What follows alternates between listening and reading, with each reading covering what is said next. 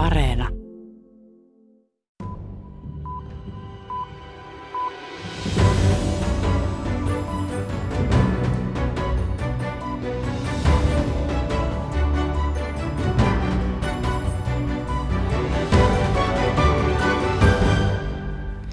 Kemijärven lentokenttä Lapissa oli toisen maailmansodan aikana Natsi-Saksan ilmavoimien käytössä. Sieltä tehtiin pommituslentoja Neuvostoliittoon. Sitten kenttä on jäänyt lähes unholaan, kunnes Ylen uutinen Kiinan kiinnostuksesta kenttää kohtaan kohahdutti myös maailmalla. Mikä oli suurvallan tavoite kolme vuoden takaisessa ostoaikeessa? Turismin kasvattaminen vai jäämeren tutkimus – vaiko poliittisen tai peräti sotilaallisen vaikutusvallan lisääminen.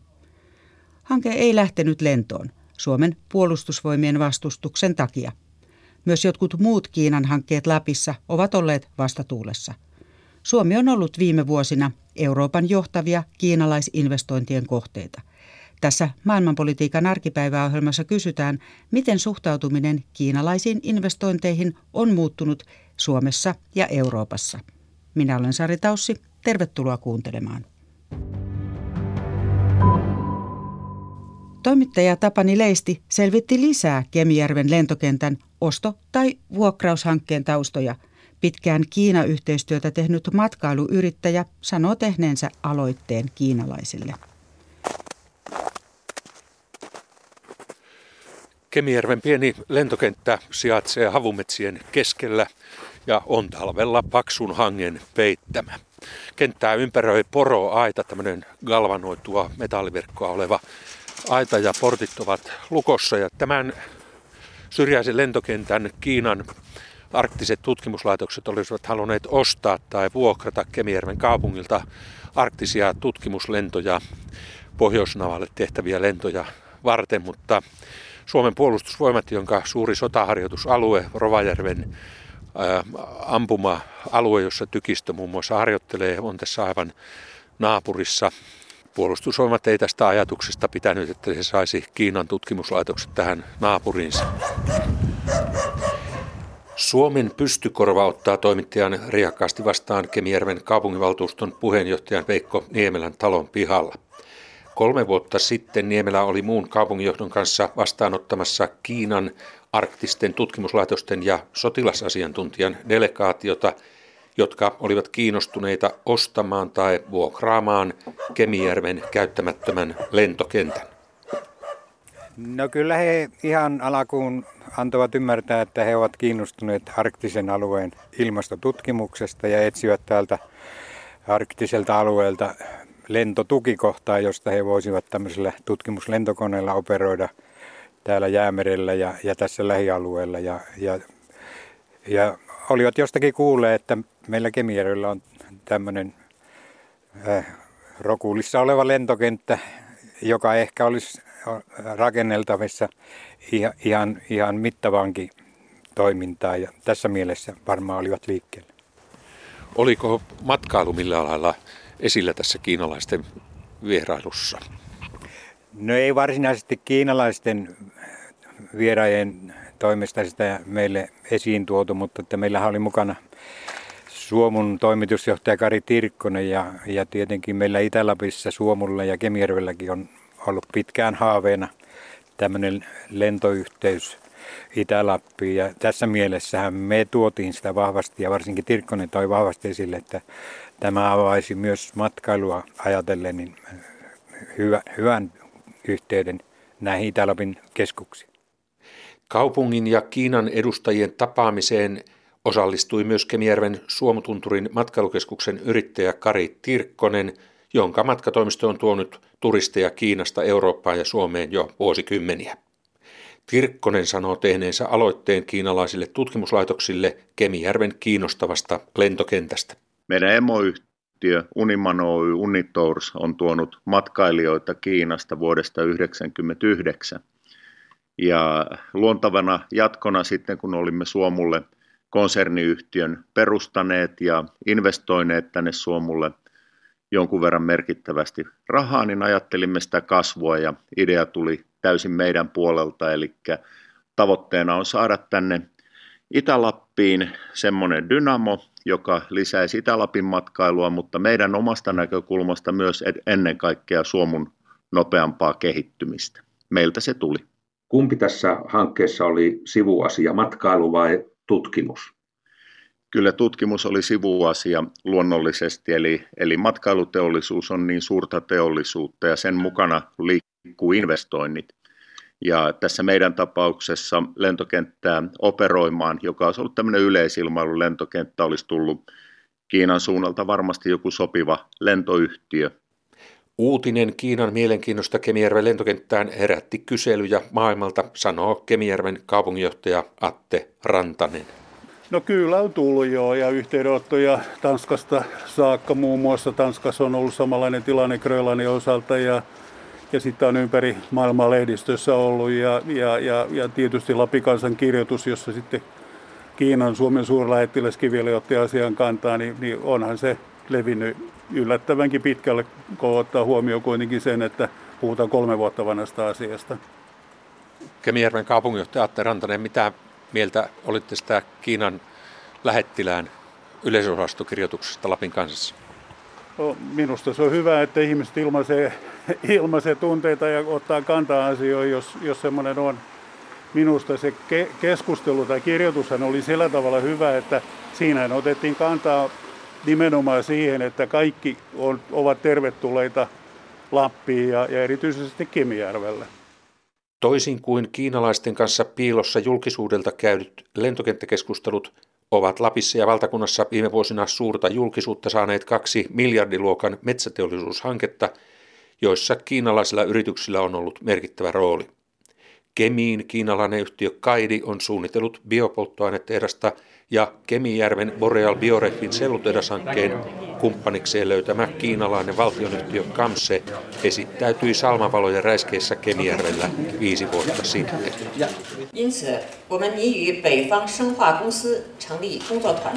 Lupaavan nousukidon jälkeen molemmat hankkeet ovat sakanneet.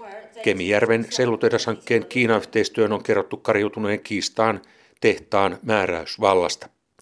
Näin Kemijärven valtuuston puheenjohtaja Veikko Niemelä.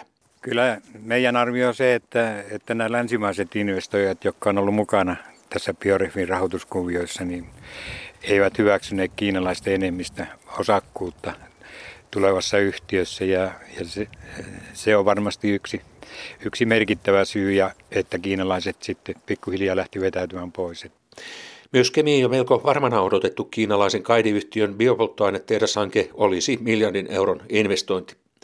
Nykyään Kaidin Suomen tytäryhtiöllä on yksi työntekijä, eli nykyinen toimitusjohtaja Pekka Viljakainen, joka kertoo tyssäämisen syistä näin.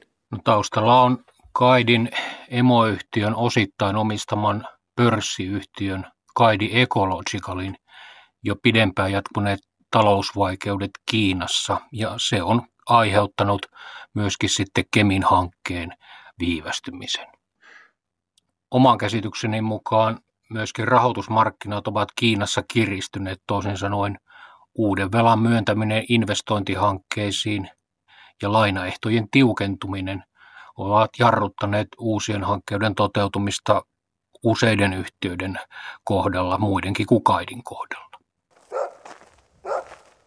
Jäyhä Karjalan karhukoira tervehtii toimittajaa kiinalaisen klassikon Sun Tsin sodankäynnin taitoteoksen kiinan kielestä suomentaneen sinologin Matti Nojosen pihalla Kemijoen rannalla. Kiina-asiantuntija Lapin yliopiston professori Matti Nojonen, olemme täällä maalaisresidenssissäsi, jossa etätöitä teet niin kuin hyvin monet tänä korona-aikana. Mitä mieltä olet näistä suurista metsäteollisuushankkeista, kahdesta miljardia hankkeesta, jotka Lapissa ovat olleet, jossa kiinalaisia yrityksiä on ollut mukana. Ensin jyrkkä nousukiito ja sitten ne ovat alkaneet sakkaamaan ja ei lopullisesti tiedetä, miten niiden kanssa käy. Kyllähän on ilmeistä se, että olisi näitä investointeja tarvittu että joka tapauksessa. Että onneksi nyt niitä muita tuli tuonne Kemi. Kemijärvi on vielä auki. Se syy, minkä takia ne sakkas, niin nehän voi olla moninaisia ne syyt, sekä Kemi että, että Kemijärvi, niin ne on hiukan erilaisia rakenteelta. Ehkä se lähtökohta siinä kuitenkin on, on yhteinen on se, että jos ajatellaan tämmöisen liikekulttuurin kautta, eli meillä, Meillä on ja kiinalaisilla on erilainen tapa neuvotella. Kiinalaiset hyvin usein kertovat kauniita isoja lukuja siinä alussa ja luvataan enemmän kuin ehkä mitä tiedetään, että kyetään toteuttaa. Ja sitten ne aiesopimukset, mitkä tehdään, niin niihin kirjataan sitten nämä kiinalaisten esittämät luvut. Mutta tosiasia on se, että kiinalaiset keskenäänkin tekee kauppaa vastaavalla tavalla. Eli ensin kerrotaan isoja lukuja ja sitten se todellisuus pikkuhiljaa lähtee kuoriutumaan sieltä. Vähän kuin sipulia kuorissa.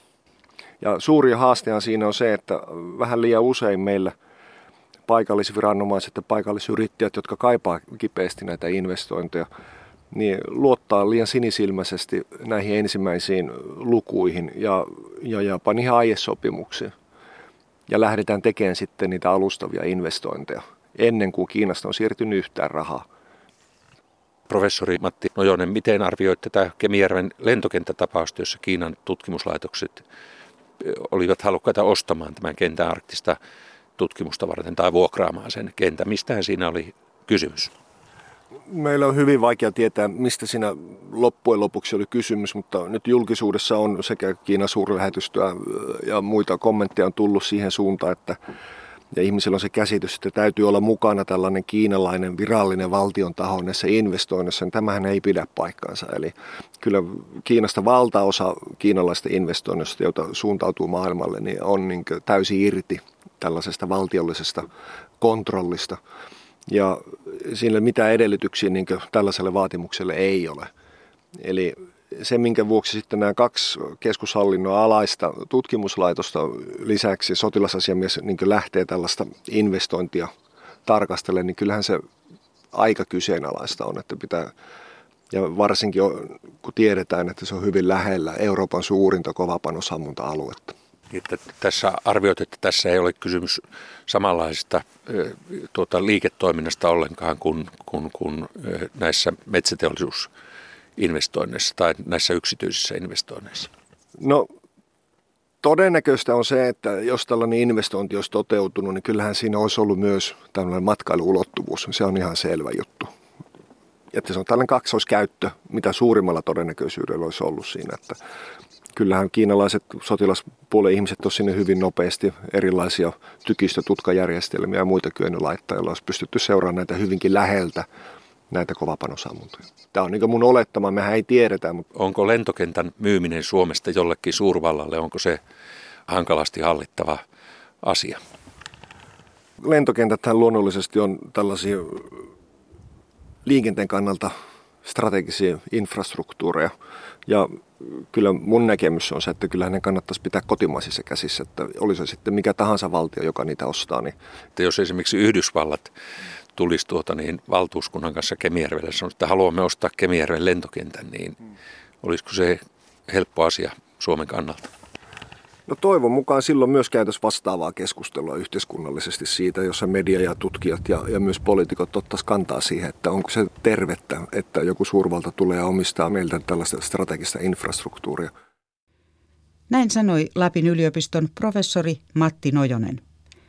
Ylen Kemijärven kenttää koskevan jutun jälkeen Kiinan Suomen suurlähettiläs innostui ottamaan asiaan kantaa. Hän kirjoitti mielipidekirjoituksen Lapin kansaan. Suurlähettiläs Chen Li antaa ymmärtää, että uutisoinnissa olisi vihjailtu perusteettomasti Kiinan salaisista motiiveista. Hän korosti sitä, että hankkeessa oli kyse turismista. Pyysimme lähetystöltä haastattelua. Olisimme kysyneet, miksi hanketta selvittäneessä delegaatiossa ei ollut mukana yhtään Kiinan turismin edustajaa. Lähettiläs ei antanut haastattelua, mutta viittasi sähköpostivastauksessa Kiinan presidentin Xi Jinpingin Suomen vierailulla 2017 sovittuun julkilausumaan. Sen mukaan Kiina ja Suomi pyrkivät lisäämään yhteistyötä muun muassa polaaritutkimuksen, turismin sekä tieto- ja viestintäteknologian aloilla. Kiina on ollut esillä negatiivisessa mielessä. Eduskuntaan viime vuonna tehdyn kyberhyökkäyksen takana oli taho, joka on julkisuudessa liitetty Kiinaan. Suojelupoliisi kertoi tutkimuksistaan äskettäin. Lisäksi kuluneella viikolla on kärjistynyt Kiinan ja EUn kiistapakotteista.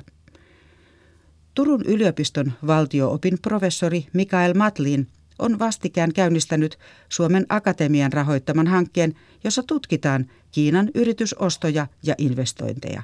Suomi nousee yllättäen Euroopassa suuntautuvissa hankkeissa kärkipaikoille vuoden 2019 alkupuolella vähäksi aikaa jopa ykköseksi.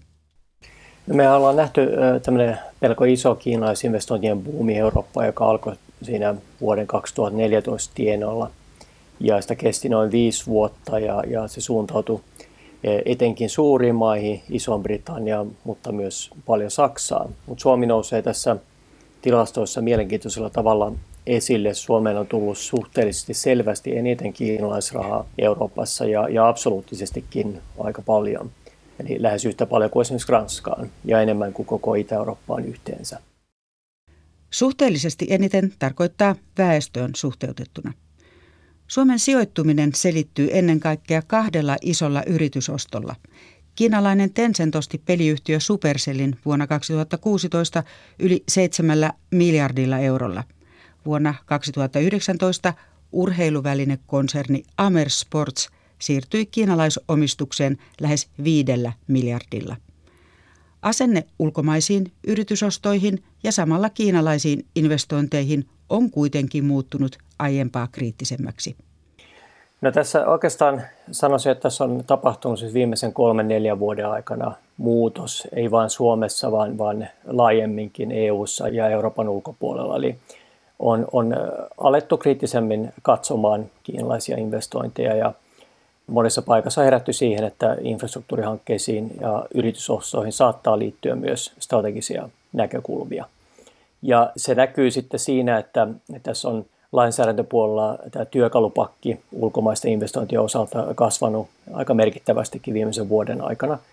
Meillä tuli tämä asetus EUn investointiseurannasta voimaan lokakuussa viime vuonna ja samassa yhteydessä päivitettiin myös Suomen kansallista lakia ulkomaista yritysostoista. Ja sen lisäksi niin viime vuoden alussa tuli voimaan myös toinen laki, joka antaa puolustusministeriölle uusia välintä puuttuu maakauppoihin, eli lähinnä kaksi eri aika vahvaakin välinettä. Toinen on tämä maakauppojen luvanvaraisuus EU-alueen ulkopuolisille ostajille ja valtioetuosto-oikeus, jos on kyseessä maakaupat, jotka on strategista kohteiden välittömässä läheisyydessä, tai kiinteistökaupat. Vaikuttaako tämä asennemuutos ja nämä lakimuutokset käytännön investointeihin? No niin kuin tässä tapauksessa nähdään, niin ilmeisesti kyllä vaikuttaa. Eli kyllä on aika järeitä välineitä. Aikaisemmin meillä on ollut kyllä yritysostolaki eri muodoissa jo todella pitkään, mutta se on, on ollut hyvin tavallaan rajallinen se kohderyhmä, eli minkälaiset yritysostot voitaisiin muodollisesti estää, ja, ja käytännössä niitä ei ole ollut, niitä estettyjä kauppoja.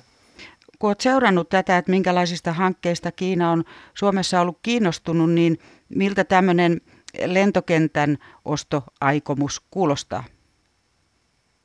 No suuri osa Kiinan näistä investoinneista Eurooppaan on kuitenkin ollut yritysostojen muodossa. Paljon on puhuttu myös näistä infrastruktuurihankkeista, mutta niissä on ollut oikeastaan enemmän tavallaan näitä puhetta ja, ja odotusta kuin mitä on, on, on sitä ollut toteutuneita infrastruktuuriinvestointeja tai, tai, tai ihan uusia investointeja.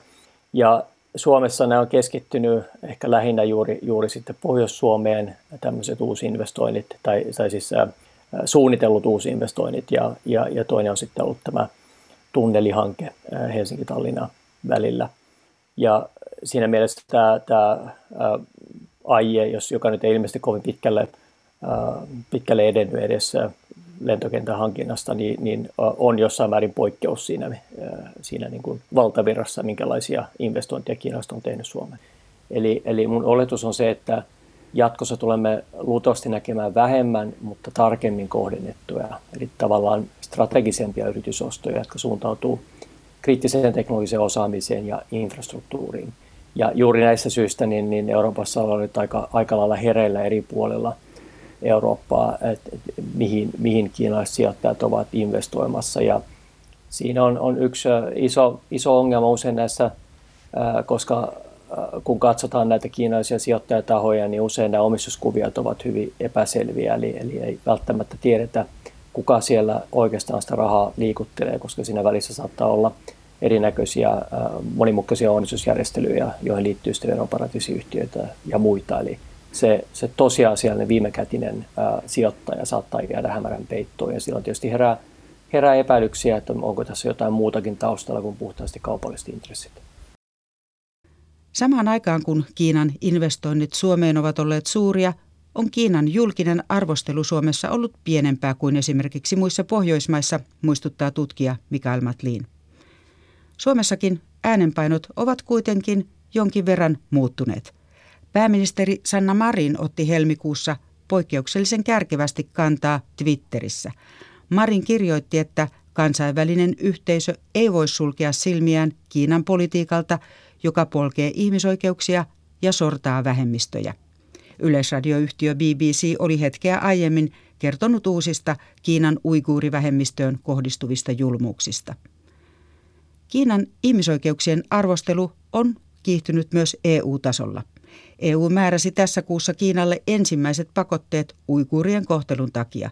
Pakotteet ovat poikkeukselliset, sanoo osastopäällikkö Piritta Asunmaa ulkoministeriöstä. Kiinalle tämä ei ollut yllätys, että EU tuntee suurta huolta Xinjiangin tilanteesta. Mutta mitä tulee sitten näihin pakotteisiin sinänsä, niin kyllä kyseessä on poikkeuksellinen menettely, sillä edellisen kerran EU on asettanut pakotteita Kiinalle Tiananmenin tapahtumien jälkeen vuonna 1989. Ja tällöin kyse oli asevientikiellosta, joka on edelleenkin voimassa. Kiina on määrännyt harvinaisia ja kovina pidettyjä vastapakotteita, joiden kohteena on muun muassa kymmenkunta poliitikkoa, joukossa Suomen europarlamentaarikko Heidi Hautala. Osastopäällikkö Piritta Asumaa, mitä nämä pakotteet merkitsee Suomen ja Kiinan suhteille? Suomen ja Kiinan suhteita on pidetty niin kuin perinteisesti hyvin. Nämä pakotteet rasittaa ennen muuta EUn ja Kiinan välisiä suhteita.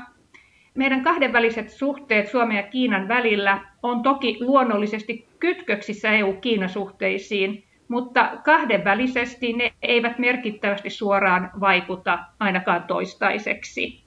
Ja niin Suomen ja Kiinan suhteissa kuin EUn ja Kiinan suhteissa on tärkeää pystyä jatkamaan ja vahvistamaan yhteistyötä samalla kun erimielisyyksiä on ja niistä puhutaan ja ongelmakohtiin puututaan. Ja korostaisin sitä, että keskusteluyhteyden säilyttäminen niin virkamiestasolla kuin poliittisen valtiojohdon tasolla on, on meille Suomessa keskeinen prioriteetti, ja tätä esimerkiksi tasavallan presidentti on omissa puheenvuoroissaan korostanut. Osastopäällikkö Asumaa sanoi, että vaikutuksia esimerkiksi kauppasuhteisiin tai investointeihin ei vielä voida arvioida. Valtioopin professori Mikael Matlin sanoi, että suhteiden huononemisen vaara on olemassa. Nykyisessä tilanteessa, niin jossa Kiina ei hyväksy ulkoa itsensä kohdistuvia toimia tai edes kritiikkiä ihmisoikeusasioissa, niin on olemassa kyllä jonkinlainen riski, että myös Kiinan ja Suomen väliset suhteet tämän seurauksena viilenevät. Välittömästi vaikutuksia voi olla ainakin EUn ja Kiinan väliseen investointisopimukseen. Se on hyväksytty, mutta se ei ole tullut vielä voimaan. No tästä on, on paljon keskusteltu viimeisen viikon aikana, eli, eli käytännössä se pitää vielä ratifioida Euroopan parlamentissa ja nyt nämä Kiinan vastapakotteet kohdistu ää, aika, aika merkittävästikin nimenomaan juuri Euroopan parlamentin jäseniin sekä yhteen alivaliokuntaan. Eli se voi hyvin olla, että jää sitten ratifioimatta tämä investointisopimus. Mutta se investointisopimus siis käytännössä, siinä on kyse enemmän tästä eurooppalaisten yritysten, EU-yritysten markkinoille pääsystä ja markkinoille pääsyn esteiden poistamisesta Kiinan markkinoille. Näin sanoi valtioopin professori Mikael Matlin maailmanpolitiikan arkipäiväohjelman lopuksi. Pohdimme muuttunutta asennetta Kiinaan ja kiinalaisiin investointeihin. Ohjelma on kuunneltavissa myös podcast-sovellusten kautta ja löytyy Yle Areenasta. Kiitos seurasta.